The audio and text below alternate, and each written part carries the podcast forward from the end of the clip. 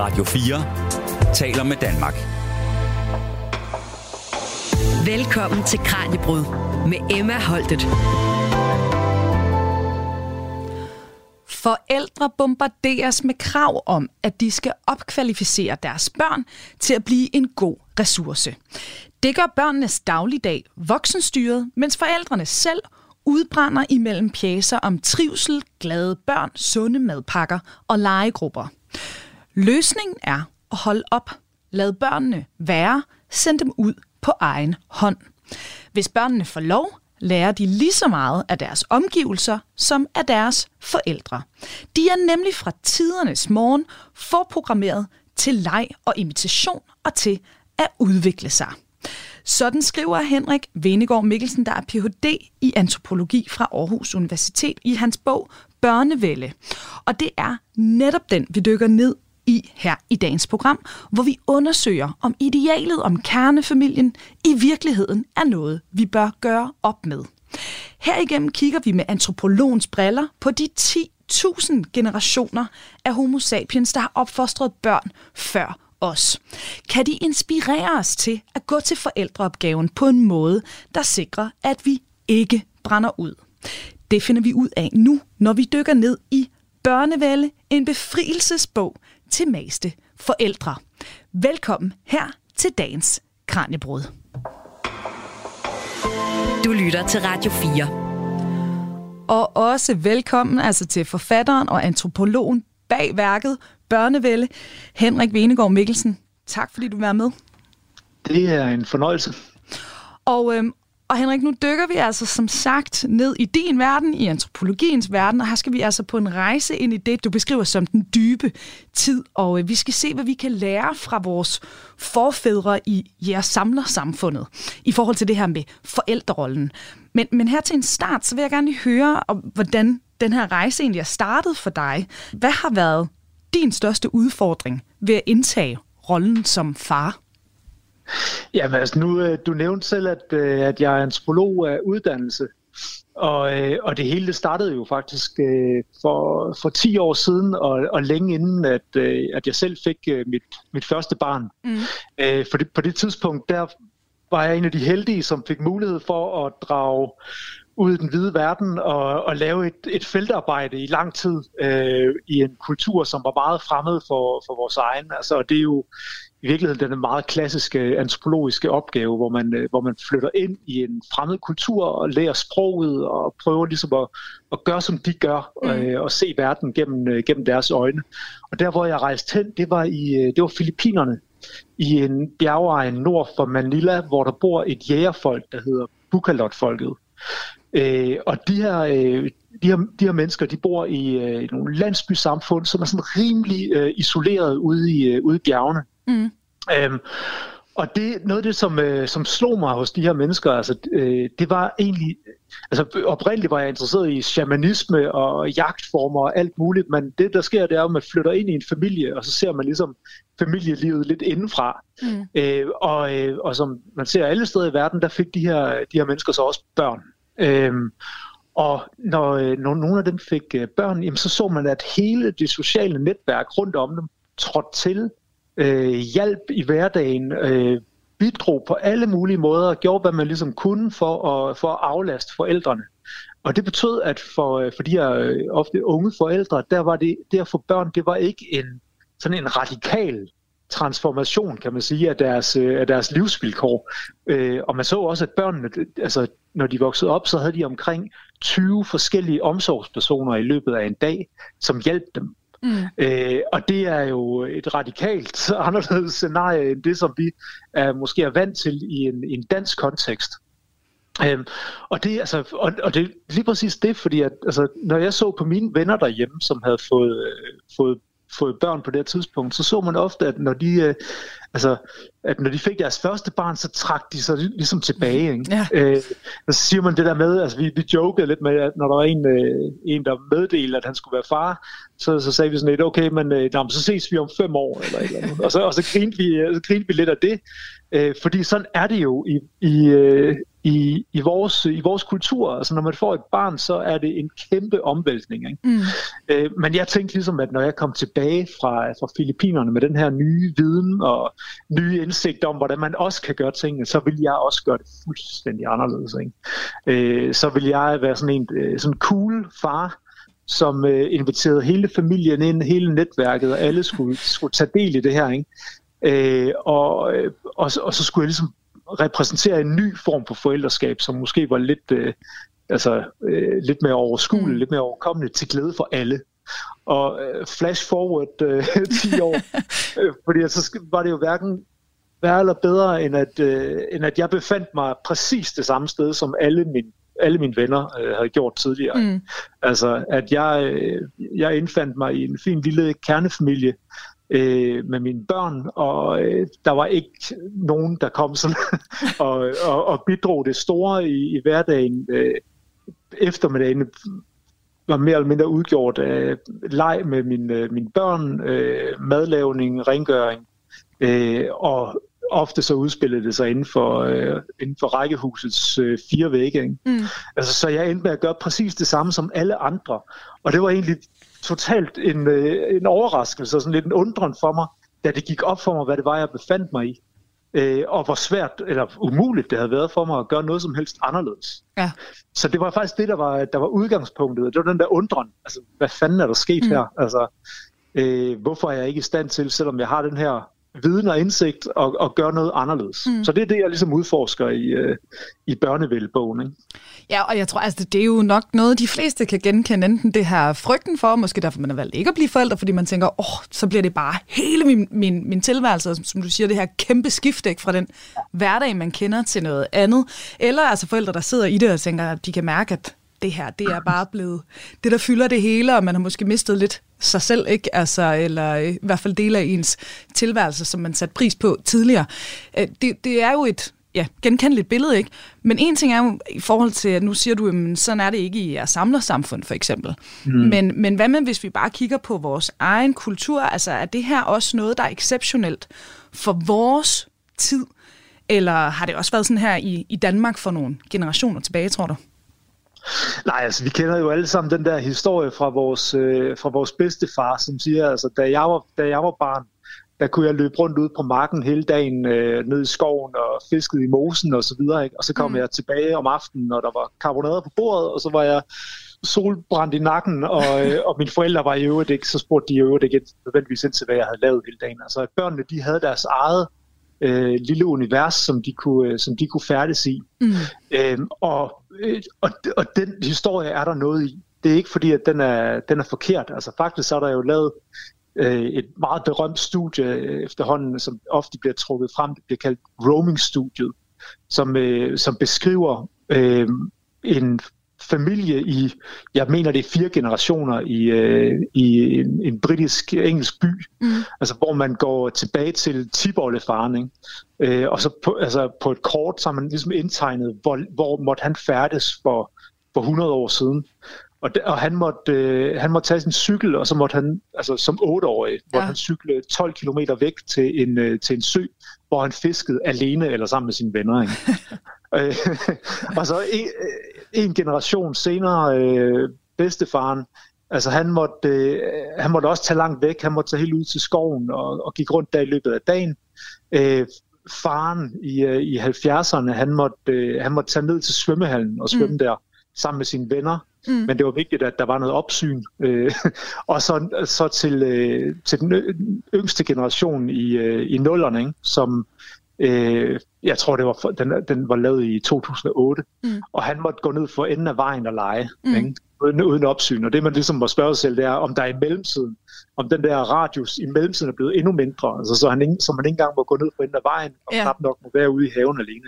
Og det kunne man faktisk godt øh, få den mistanke, at det er tilfældet. Det, det kunne man helt sikkert. Men på en eller anden måde virker det jo også paradoksalt, ikke? Fordi nu snakker vi jo om tidligere generationer, hvor i hvert fald moren jo i mange tilfælde har gået derhjemme hele dagen. Men mm. så alligevel, så på en eller anden måde, så er børnene faktisk kommet endnu mere i centrum i dag, hvor begge forældre jo typisk arbejder og også skal bruge tid på en masse andre ting, end, end at passe ja. dem og hjemmet. Ja, præcis. Og så er det store spørgsmål, hvad der er sket. Ja.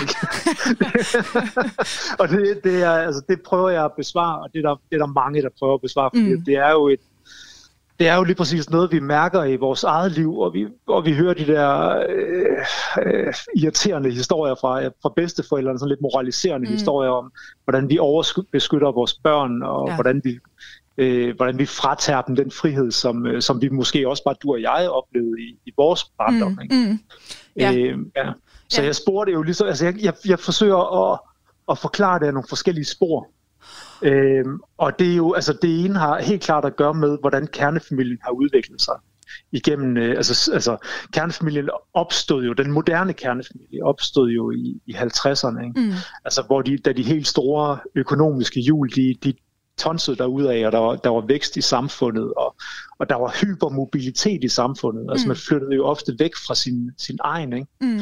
Altså den, den store øh, sociolog Talcott Parsons, han sagde jo, at kernefamilien, det gjorde han i halvtredserne, han sagde, mm. at kernefamilien var en perfekt partner for, for kapitalismen. Ja. Fordi det var den her lille mobile enhed, der ligesom kunne flytte derhen, hvor der var brug for arbejdskraft. Så, så kernefamilien kunne følge økonomien rundt i, rundt i det nationale landskab. Mm. Og, så, og han synes jo også, at det var, altså, det er sådan, det altid har været, og det, og det er sådan, det bør være. Ja. Øh, og på det tidspunkt var, var det jo lige præcis altså moren, der gik derhjemme, tog sig af barnet. Hun stod for alt omsorgsarbejdet, ikke? Mm. Øh, og mens faren var the breadwinner, som ham der tog ud og øh, skaffede penge øh, til, til familien. Mm. Så der var den der altså helt klassiske konservative øh, familieidyl, som man så der i halvtredserne, ikke? Øh, og så begyndte det jo at gå helt galt. Altså det, fordi at, at det, altså der, skete, det, der skete jo det, at, at kvinderne også fik lyst til at komme på arbejdsmarkedet mm. og ligesom tage del i det her, den her vækst i samfundet, ikke? Øh, så kernefamilien, som, altså hvor moren stod for alt det her omsorgsarbejde, kunne ikke opretholdes på samme måde som i halvtredserne, mm. i de der gyldne, gyldne Øh, heydays øh, for kernefamilien. Ja.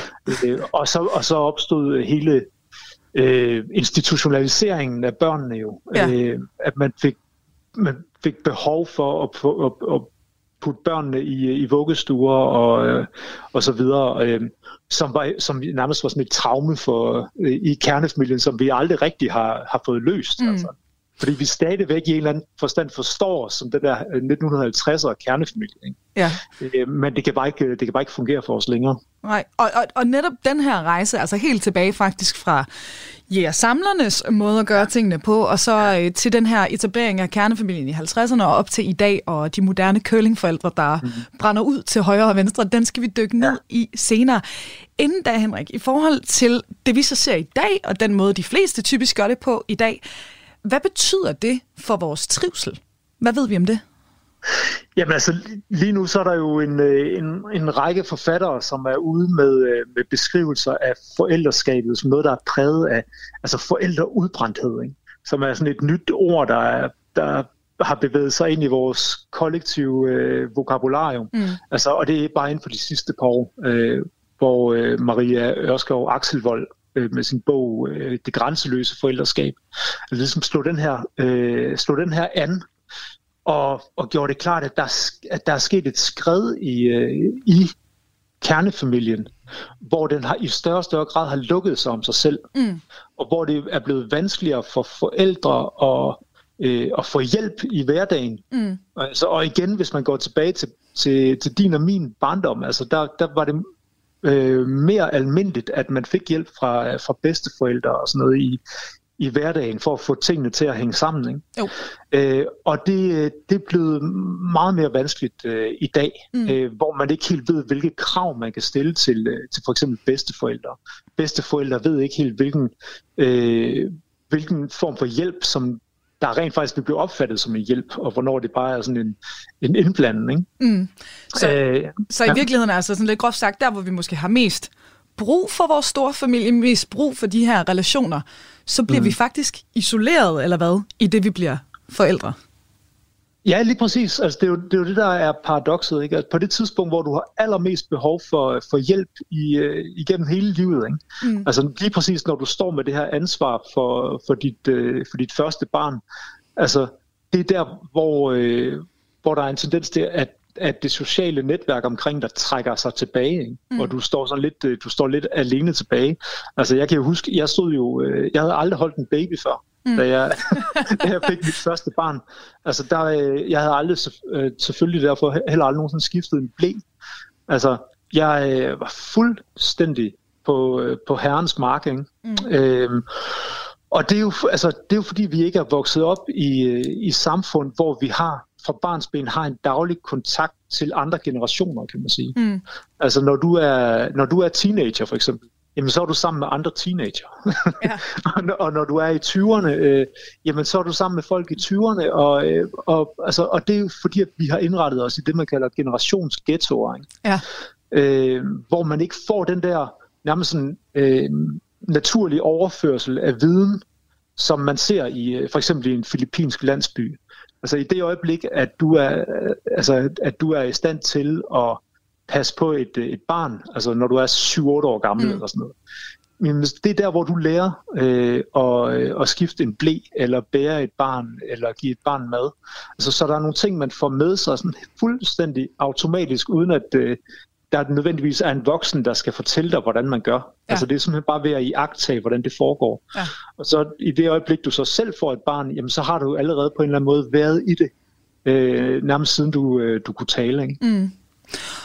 Og øh, i forhold til det her med, at kernefamilien ikke bare er øh, den rene idyl, jeg tænker, vi vender tilbage til nogle af de her trivselsproblematikker i løbet af vores snak, men øh, vi skal også lige høre fra en anden øh, gren i videnskaben, der også peger på, at øh, det her er altså et problem, fordi forældre føler sig mindre lykkelige, når de får børn. Det viser forskning fra blandt andet Aarhus Universitet. Her er Christian Bjørnskov, professor i nationaløkonomi og forsker blandt andet i lykke. Han fortæller her, at forældrenes lykketab definitivt skyldes det at få børn.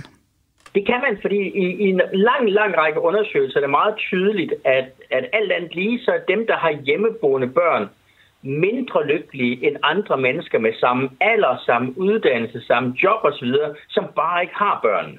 Hvordan kan det være? Kommer der ikke en masse lykke ind i ens liv, men netop det der med, at man har avlet og bragt generne videre?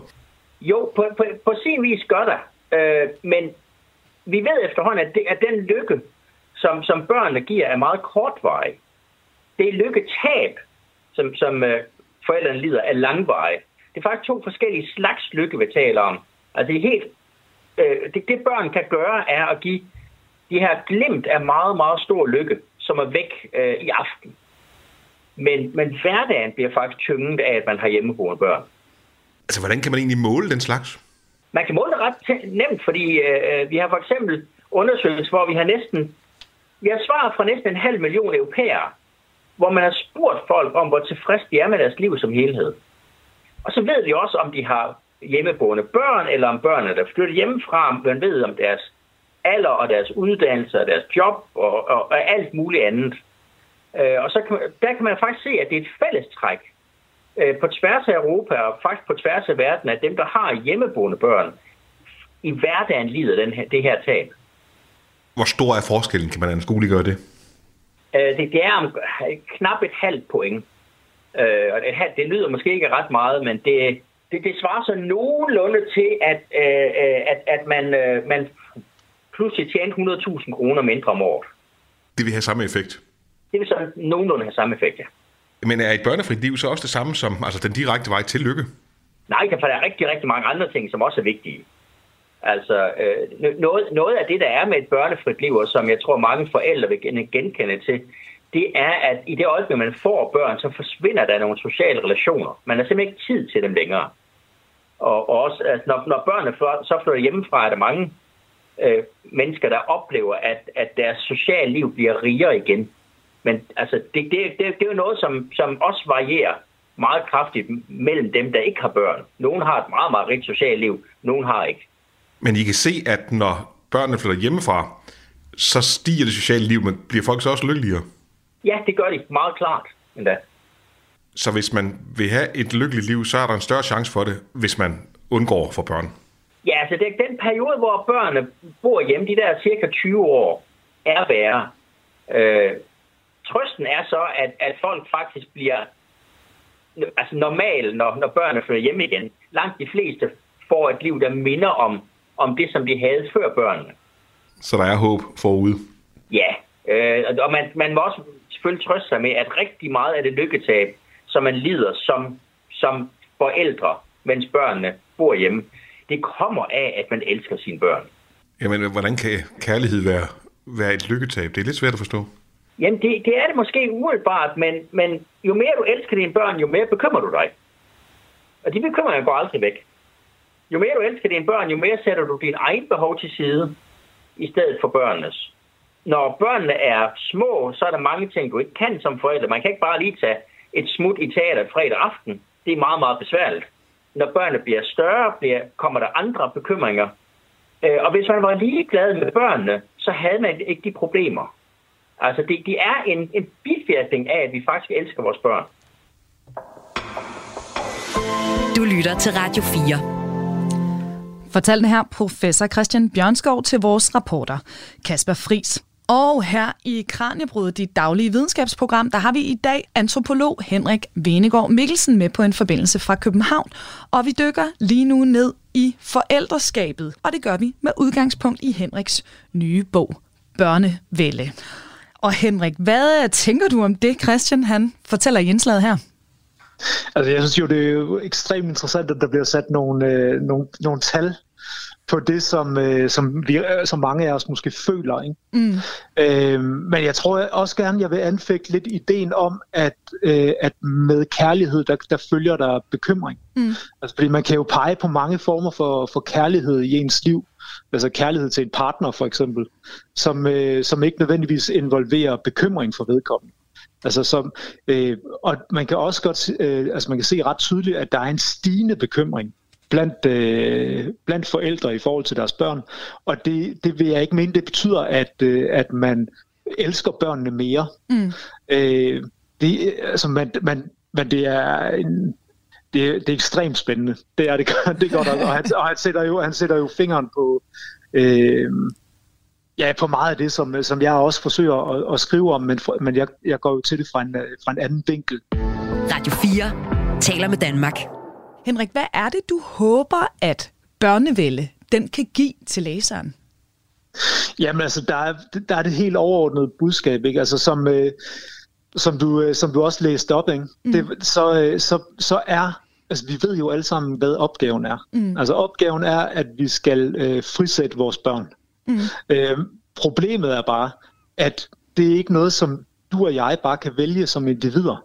Altså ligesom at jeg vidste, at øh, det gode forældreskab eller den gode familie, der kom hjem fra Filippinerne, det var en, som ikke havde de der... Øh, faste, faste murværk rundt om sig, mm. men var en familie, som i langt højere grad åbnede sig op, som, øh, som forskeren også påpegede lige før. Ikke? Mm. Altså, at øh, i den isolerede familie, jamen der trives vi, der trives vi ikke i særlig høj grad. Mm. Altså, alt det, det, det ved man godt. Vi skal mm. sætte vores børn fri, men hvordan gør man det? Altså, fordi lige nu, altså, det, altså, der er jo mange stemmer i debatten lige nu, som efter vi har fået at vide igennem årtier, at vi skal gøre mere for vores børn, så er det begyndt at gå i den anden retning. Ikke? Altså, hvor man siger, at vi skal gøre faktisk mindre for vores børn. Mm. Vi skal give dem mere frihed. Problemet er bare, at det ikke er en beslutning, som du og jeg bestemmer, fordi vi er, vi er, vores forældreskab afspejler jo den kultur, som vi er del af. Mm. Så hvis vi er, hvis vi er ængstelige på vegne af vores børn, jamen så nytter det ikke noget, at der er en, der kommer og fortæller os, at vi skal, det skal vi lade være med at være. Mm. Altså det kommer ikke til at ændre på din ængstelse. Men der er brug for, at, der, at vi får nogle ting at vide om, rent faktisk, hvilken, øh, hvordan vi påvirker vores børn som forældre. Mm. Altså vi har jo altid fået at vide, at øh, børnene formes af deres forældre. Altså det er jo derfor, at der er opdragelsesstrategier, og der er øh, at bøger til, henvendt til forældrene om opdragelse. Det er bestsellers år efter år efter år. Ikke? Mm. Altså det er fordi, at vi tror på historien om, at det først og fremmest er forældrene, der former børnene. Ikke? Mm. Og det er, det mener jeg er en total myte. Øhm, og ved at få sådan nogle ting frem, så mener jeg, at man kan løfte noget af presset fra forældrene. Mm. Altså, øh, det, vores, øh, altså det, risikoen for, at vi træder forkert i forældreskabet, er slet ikke så stort, som, øh, som vi ofte får at vide, når vi kigger ned i for eksempel selvhjælpslitteraturen. Mm. Du lytter til Radio fire. Og til nye lyttere, vi er i fuld sving her med dagens Kraniebrud, dit daglige videnskabsprogram, hvor jeg i dag har antropolog Henrik Hvenegaard Mikkelsen med på en forbindelse fra København. For han guider os igennem hans nye bog, Børnevælde, en slags befrielsesbog til maste forældre. Og nu skal vi altså som sagt på en rejse tilbage i tiden. Men Henrik, lad os lige starte med at se på status quo, altså idealet for i dag. Vi har været inde på det, nemlig kernefamilien. Du siger, at det her begreb, det opstår i halvtredserne først. Så det er ikke naturligt for os, det her. Nej, nej, altså man kan sige, at altså selve begrebet, det, det opstod for, for hundrede år siden. Mm. Altså den, den første, der brugte begrebet kernefamilie, det var sådan den store øh, antropologiske patriark øh, Bronisław Malinowski, mm. øh, som ligesom er ham, der er en, en af de store grundlæggere af antropologien. Øh, og han, han kom med begrebet kernefamilie faktisk i en, øh, et opgør, han havde med Freud. Øh, Freud han sagde jo, at menneskets urtilstand, det var sådan en kaotisk promiskuitet, altså ja. Simpelthen en tilstand, hvor, hvor alle knaldede med alle. Ikke? Og der sagde, der sagde Freud så, at det ser man i særlig grad altså i dag hos, hos de australske aboriginer, altså som, som åbenbart mente Freud havde en eller anden seksuel adfærd, som mindede om det, der havde, det, det man havde set hos menneskene i tidernes morgen. Øhm, og der, altså det, det kunne Malinowski faktisk sige noget om, fordi han var ekspert i, øh, i australske aboriginer og havde boet blandt dem.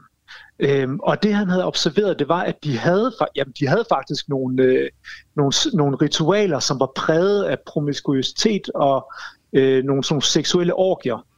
Men, sagde han, det, jo, det var netop et ritual. Det vil sige, det var noget, der adskilte sig fra hverdagen. Mm. Og hverdagen, sagde han, det var langt fra promiskuøst. Altså det var hverdagen, der, der, øh, havde, der havde folk indrettet sig i nogle, nærmest noget, det han kaldte et nucleus, altså far, mor og børn, mm. i sådan, som sådan en enhed. Altså the nuclear family, øh, som han så coinede mm. der, eller kernefamilien, som, som vi kender det som i, i Danmark. Ikke? Øh, og der sagde, øh, der sagde Malinowski så, jamen det her, den her kernefamilie, den er universel.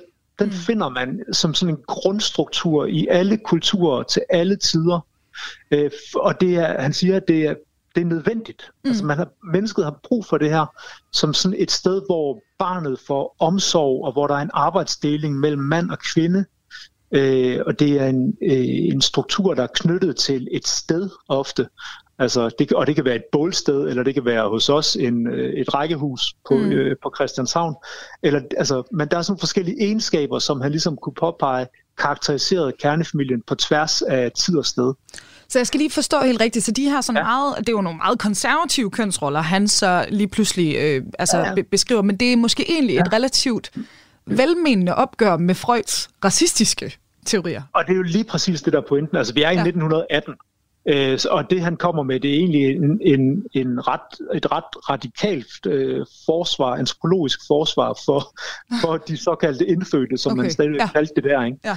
Altså, hvor han sagde, men det er jo, altså de er højt kultur, øh, det, det er, de er kulturbærere, ikke? Det er ikke mm. bare sådan et, et, et, et, et, et kaos af seksuelle drifter, som Freud gjorde det til. Mm. Så det var, det var velmenende. Ja. Og problemet med alt, alt velmenende i verden, det er jo, at, der, at man så fortæller en anden historie også, som måske ikke var hensigten. Altså, mm. og den historie, han fortalte, det var jo så, at, at kernefamilien med bestemte kønsroller, det er noget, der kan spores helt tilbage i tiden og, øh, og på tværs af kloden. Ikke? Mm. Øh, det vil sige, at han naturligt gjorde Øh, de, det du, altså de, det der kons, de konservative kønsroller ja. øh, og sagde, at det var ikke bare noget, man kunne vælge, det var faktisk noget, der eksisterede allerede til hver en tid, ikke? Øh, og det, det der så ligesom var opgaven for, for feministerne, der så øh, kom på banen øh, mm. mange årtier senere, ikke? Det var jo egentlig bare at pille hans teori fuldstændig fra hinanden. Ja. altså de, de, de anerkendte, at det var velmenende. Mm. Det var, at han havde de bedste intentioner, men at han var fuldstændig på afveje. og, det, og det kunne de jo bare gøre altså ved, at, øh, ved at beskrive de hundredvis af kulturer på tværs af kloden, som har indrettet sig på radikalt anderledes måder. Ikke? Ja. Øh, og det, altså, det kunne jo for eksempel være altså, øh, samfund i, i Amazonas, øh, hvor der ikke er én far, men mange fædre. Ikke? Mm. Øh, altså hvor der ikke er en antagelse om, at øh, graviditeten indtræffer, når en sædcelle møder et æg, men at graviditeten er en akkumulativ proces, mm. så at hun, at hun kvinden skal have, skal have seksuel samkvem med mange mænd mm. for at skabe et barn. Og det er, det er en ret udbredt idé i Amazonas, ikke? Som ligger op til noget helt andet end det Freud kommer med, med, altså med, med hans Ødipuskompleks og ja. Alle de der idéer om, om kernefamilien, som han ligesom bærer på os. Ikke? Jo, jo. Og så er der jo, altså, og, men der er jo der er mange eksempler at trække frem. Altså, der var mm. også et berømt eksempel er fra, øh, fra forskellige øh, samfund i Kina, mm. hvor, øh, hvor mænd, og, øh, mænd og kvinder, ja, de får børn sammen, men de bor ikke sammen. Mm. Altså, de bliver ved med at bo hos deres slægt, og manden har ingen øh, hverken sådan moralsk eller juridisk øh, forpligtelse over for barnet. Men det har kvindens bror til gengæld, altså barnets mm. onkel. Mm. At det er barnets onkel, som får den rolle i forhold til barnet, som vi vil associere med, med faderskabet i, i Vesten. Ja. Så alle de her ting bryder fuldstændig op for ideen om, at der skulle være én universel øh, nukleus, et universelt nukleus, som kan spores på tværs af tid og sted. Ikke? Ja. Jeg vil også lige tilføje, at, altså, at det der med, at, at Malinowski, og det der også mange andre, der gjorde på hans tid, altså, der talte om kernefamilien som sådan et trygt sted, mm. sådan et tryg havn, altså det er et sted, hvor barnet finder tryghed og har nære relationer til de voksne og sådan noget. Det er heller ikke en selvfølge. Mm. Altså, der er mange kulturer, hvor der ikke er en idé om, at barnet har et et konfliktløst forhold til forældrene, mm. altså hos nordamerikanske, nordindi, øh, nordamerikanske indianere. Der, der mener man jo, at konflikten, eller relationen mellem datter og mor er meget konfliktfyldt, ja. Og at datteren så skal finde tryghed hos morens søster. Altså, så der er, der er sådan nogle ting der, ikke? Mm. Som, øh, som stille og roligt har undermineret den idé om, om kernefamilien som noget, der kan spores øh, på tværs af tid og sted.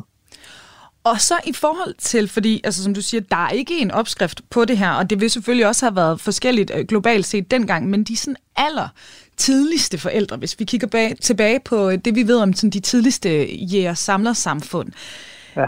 Hvordan har deres familieenheder mon været indrettet? Ved man det? Altså alt det der, når man, når man går tilbage, øh, øh, længere tilbage end, end, end der, hvor vi har skriftlige kilder fra, ja. øh, så, så bliver det jo hypoteser, ikke? Mm. Øh, og, øh, og der er nogle, men de hypoteser, der opstår, de, det interessante ved dem, det er, at de på, altså, altid på en eller anden måde afspejler den tid, som de er opstået i. Ikke? Mm.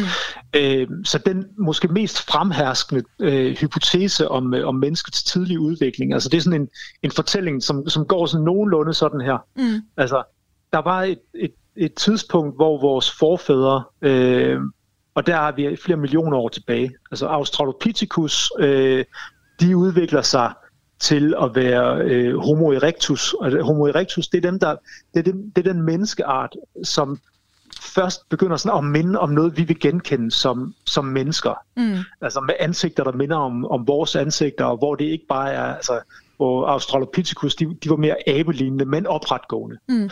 Men med de her mere menneskelignende træk, ikke? Altså der, der ser man jo også det større hoved, og de større, den, øh, vi får den større hjerne, ikke? Mm. Og når, i det øjeblik, vi får større hjerner, jamen, så bliver fødslen jo mere kompliceret. Det vil sige, at man bliver nødt til at føde tidligere. Altså hvis man ser på sådan en, en, en, en gorilla, der, der føder, så vil hun jo simpelthen være i stand til bare at sidde og køre eukalyptusblade ind i, i, i kilovis, imens hun føder. Så det er ikke en meget kompleks øh, handling for mm. hende.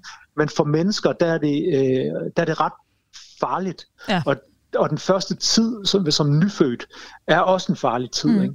Så der er, du får utrolig meget brug for øh, omsorg. Mm. Altså, øh, og det man jo så så ved mennesker, det var, at den måde, vi løste det der problem på med det store hoved, det var jo, at fødslen skulle foregå tidligt. Mm. Altså på et tidspunkt, hvor barnet var nærmest altså underudviklet, ikke? Og slet ja. Ikke sammenlignet med alle mulige andre dyr, parat til at komme ud i verden. Øhm, så det, det lagde en kæmpe stor belastning over på moren, som skulle stå for al den her omsorg i forhold til barnet. Ikke? Så hende, det hun gjorde, det var, at hun teamede op med en, med en mand. Mm. Øhm, og øh, en mand, som så kunne skaffe øh, føde til hende, mens hun passede barnet. Så her har vi ligesom det første, altså den prototypiske kernefamilie helt tilbage i tiden. Øh, og manden var ligesom ham, der gik på jagt, og jagten blev driveren for hele, hele menneskets udvikling, ikke? Altså også kaldet jagthypotesen. Men den der idé om, at, øh, at moren øh, og faren og barnet bliver sådan en klave, det, det, det, det, det kalder man sex for kødhypotesen, med sådan en helt usmageligt, ja. Med en helt usmagelig betegnelse, ikke? Altså på en eller anden måde, så, øh, så gav hun ham øh, eksklusiv seksuel adgang til sin krop, til gengæld så for at få øh, mad, ikke? Så mm. det er sådan nærmest sådan en, altså en, nærmest en form for prostitution, som, øh, som, man kan, som man kan spore her tilbage til tidernes morgen. Ja. Men det er en hypotese, som har mange, mange år på banen, og som har gået sin øh, sejrsgang i, øh, altså for, for halvtreds år siden og længere endnu. Øh, og den blev også udfordret, og igen takket være den, øh, sådan den feministiske drejning, som man så øh, i, i arkeologien. Ikke? Mm. Øh, og det, som øh, det, den pegede på i den her drejning, det var, at jamen, faktisk så, øh, så altså, hvis man ser på, hvordan jæger samlere på tværs af kloden organiserer sig, jamen, så er det ikke i, øh, så er det ikke i kernefamilier. Mm. Øh, tværtimod, altså det er i hvert fald ikke en kernefamilie, som lukker sig om sig selv på nogen måde, som, som, øh, ligesom i dag. Altså til gengæld så ser man, at kvinderne, de får hjælp fra en bred vifte af, af, af medlemmer af den gruppe, som hun er del af. Mm. Det vil sige, hun har altså slet ikke, altså der har ikke været noget tidspunkt, hvor hun var afhængig af en mand. Nej. Altså tværtimod, altså så øh, i det øjeblik, som øh, vi også snakkede om før, altså i det øjeblik, man får et barn i de her samfund, mm. jamen der træder hele netværket til for at bidrage. Mm. Øhm, og det er jo øh, det er jo en ret vigtig øh, øh, det er jo en det er jo en ret vigtig observation, mm. hvis man skal prøve at komme med nogle øh, hypoteser om, hvordan øh, mennesket måske kunne have udviklet sig. Så det man siger, det var, at jamen, måske var det ikke en kernefamilie, der opstod, måske var det noget, noget andet. Mm. Øhm, der er en, den hypotese bliver kaldt øh, bedstemor-hypotesen. Mm. Jeg synes, den er ekstremt fascinerende og, og også meget, meget plausibel.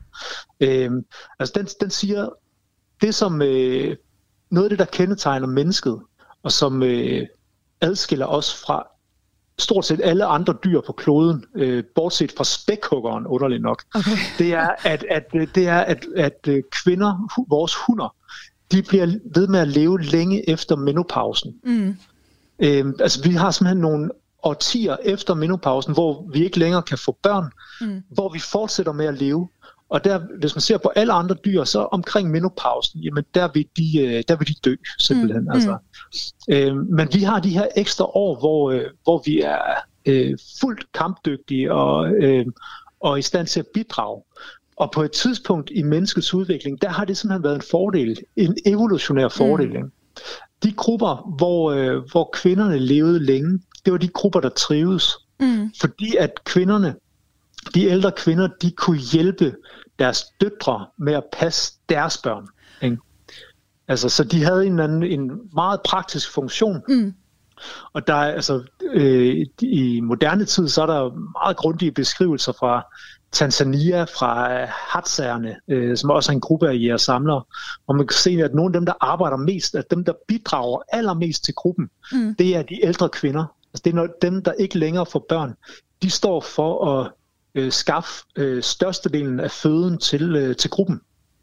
Så de har en ekstremt vigtig, øh, vigtig opgave øh, i, øh, i samfundet. Mm. Så den her bedstemor-hypotese, den siger noget om, at jamen, det øjeblik, hvor vi begynder at give vores barn fra os, det er der, hvor vi tager det første skridt mod øh, mere avancerede, komplekse øh, samfund.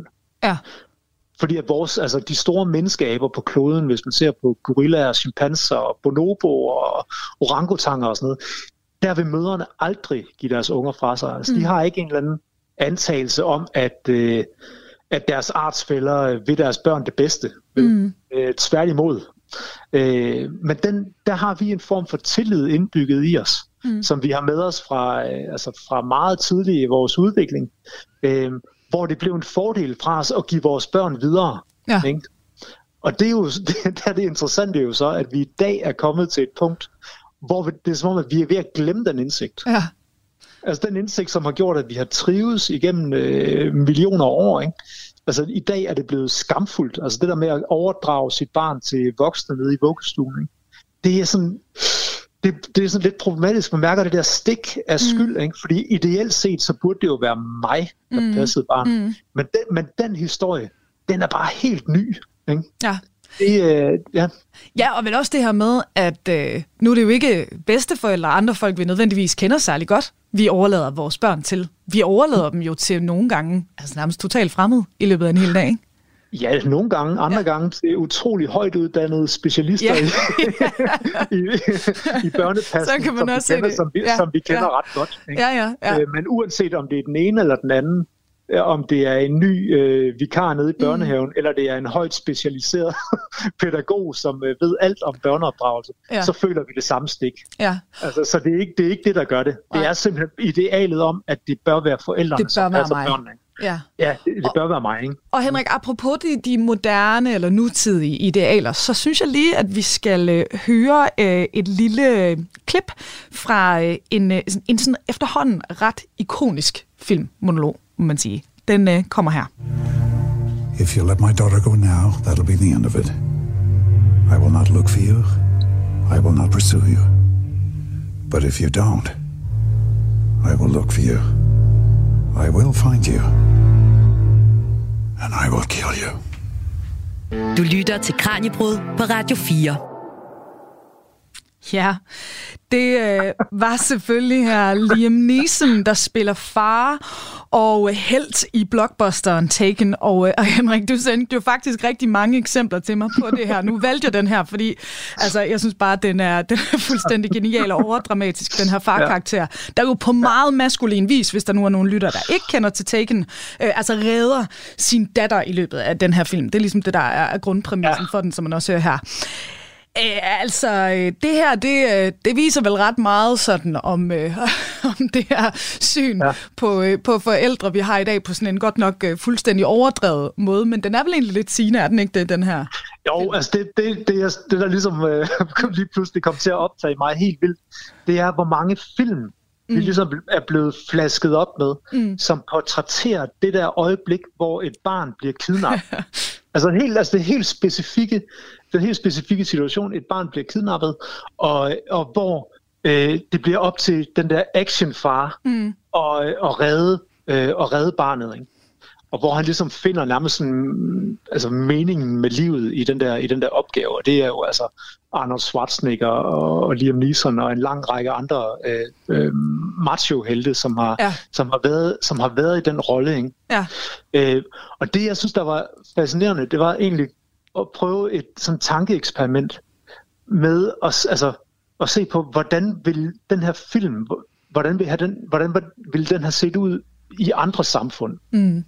Altså hvis man havde, øh, altså kunne man have forestillet sig i, i, i vores kultur, at man havde lavet en film, hvor Liam Neeson ikke tog ud for at redde sit barn, men tog ud for at redde sin mor. Mm. altså, på, altså det er jo sådan lidt et fjollet tankeeksperiment, men der er et eller andet i det alligevel. Altså den tanke ville for os være, altså det ville være en ret kedelig film. Ja, altså, men det er ikke en film, der, sådan, der tapper ind i vores værste frygt, vel? Men er det rimeligt at antage, at jer samlerne ville have gjort det? Altså ville det være deres ja, udgave, at, at Taken ville mor eller bedstemor være ja. vigtigere så i den sammenhæng end, end et barn? Ja, ja jeg ja. tror, at jer samlere de vil være åbne over for en bred vifte af scenarier. Mm. Altså at der vil være alle mulige mennesker, som, øh, som man vil kunne putte ind i den rolle i stedet for datteren, ikke? Mm. Og, som, øh, og, og det er jo, altså jeg har selv oplevet det jo mm. i Filippinerne, øh, hvor, øh, hvor der var en ældre dame, sådan en dement øh, kvinde i landsbyen, som blev væk, ikke? Mm. Øh, og hvordan det aktiverede hele landsbyen i en, en, et eftersøgningsarbejde, som var uligt noget, jeg nogensinde havde, havde set før. Mm. Og det skyldes, at i, i, de, her, i de her kulturer, jamen der er det, det er faktisk ikke børnene, der er i centrum. Det er, det er ofte de ældre, som er i centrum. Mm. Det er, altså, i, i antropologien, der skelner man jo ofte mellem to typer af, af samfund. Altså, vi er, vi er jo helt vilde med, i hvert fald sådan i den klassiske antropologi, at klassificere kulturer på forskellige måder. Mm. Og en af dem, som jeg synes er allermest interessant, det er jo det er den, der skelner mellem øh, på den ene side gerontokratiet, altså ældrevældet. Mm. Og et ældrevælde betyder ikke nødvendigvis, at de ældre bestemmer. Mm. Men, i, men gerontokratiet er det, den kultur, hvor de ældre er i centrum. Ja. Altså, det er ligesom dem, der er genstand for al, alt ens håb og ens ængstelse, og, og det er dem, man investerer meget i, og de er ligesom i centrum for, for hele det rituelle liv og sådan noget. Ikke? Mm. Så, øh, og i det her samfund, der er børnene, de spiller ikke nogen større rolle ofte. Øh, og det, der, så der har vi gerontokratiet på den ene side, og så har vi neontokratiet på den anden side. Og et neontokrati, eller et børnevælde, ikke? Mm. Mm. Det er jo så det modsatte. Mm. Øh, et børnevælde, det er der, hvor barnet er i centrum. Øhm, og hvor øh, altså alle ens håb og ængstelser og sådan noget bliver overført på barnet, og man investerer meget i barnet, og barnet er ens håb for fremtiden. Mm. Og øh, ofte så er de ældre i de her kulturer, de, de, de befinder sig lidt ude i periferien af ja. samfundet. Og det er jo selvfølgelig, altså neontokratiet, det er jo selvfølgelig det, man ser i sådan, den vestlige, øh, og særligt i middelklasse øh, vestlige samfund, ikke? Mm. Øhm, og det er jo så, altså, og i, i de her neontokratier, hvor børnene er i centrum, jamen det er netop der, hvor sådan en film som Liam Neesons yeah. Taken øh, har ekstremt stor tiltrækningskraft, fordi den spiller lige præcis på både den frygt, vi har, mm. men også på det håb, man har. Altså et eller andet sted, det der med at kunne være der for sine børn, kunne realisere sig selv, øh, selv gennem sine børn, ja. og, og alt det andet, der er omkring det. Ikke? Ja, det bliver mm. simpelthen meningen med, med livet, ikke? Det er, det, på en eller anden måde er det, er det meningen med livet, øh, eller vi håber ja. i hvert fald et eller andet sted, at børnene kan blive en mening med livet. Ja. Øh, og som øh, man så også kunne se ud fra de statistikker, som blev, øh, som blev opridset før, ikke? Mm. så bliver man jo ofte skuffet, når det så ikke er tilfældet. Ja, ja, og isoleret i, i processen oven ja. i købet. Æ, Henrik, her til sidst, øh, altså når vi så kigger på for eksempel jeres samlersamfund, og også hvordan man gør det i andre kulturer end den vestlige, både nu og også igennem tiden, hvad, hvad kan vi så egentlig få af inspiration? Altså hvis vi så skal prøve, for du sagde selv, altså du har jo selv kæmpet med, med den her farrolle, selvom du faktisk havde en masse viden og værktøjer i bagagen fra dine feltstudier og noget andet.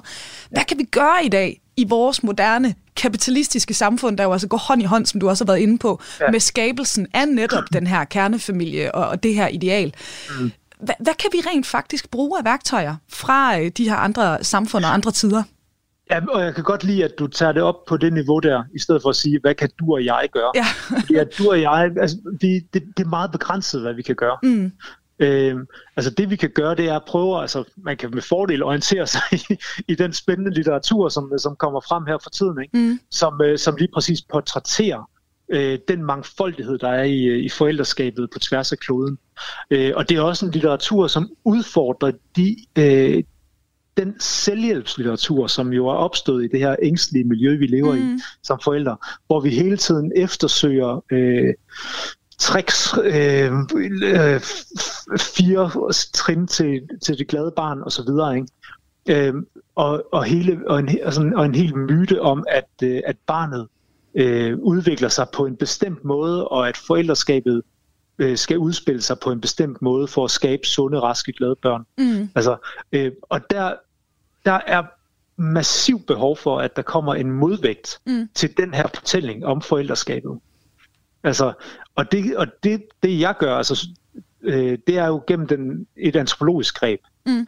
Altså simpelthen ved at sige, at øh, ved at komme med beskrivelser fra hele verden, ikke?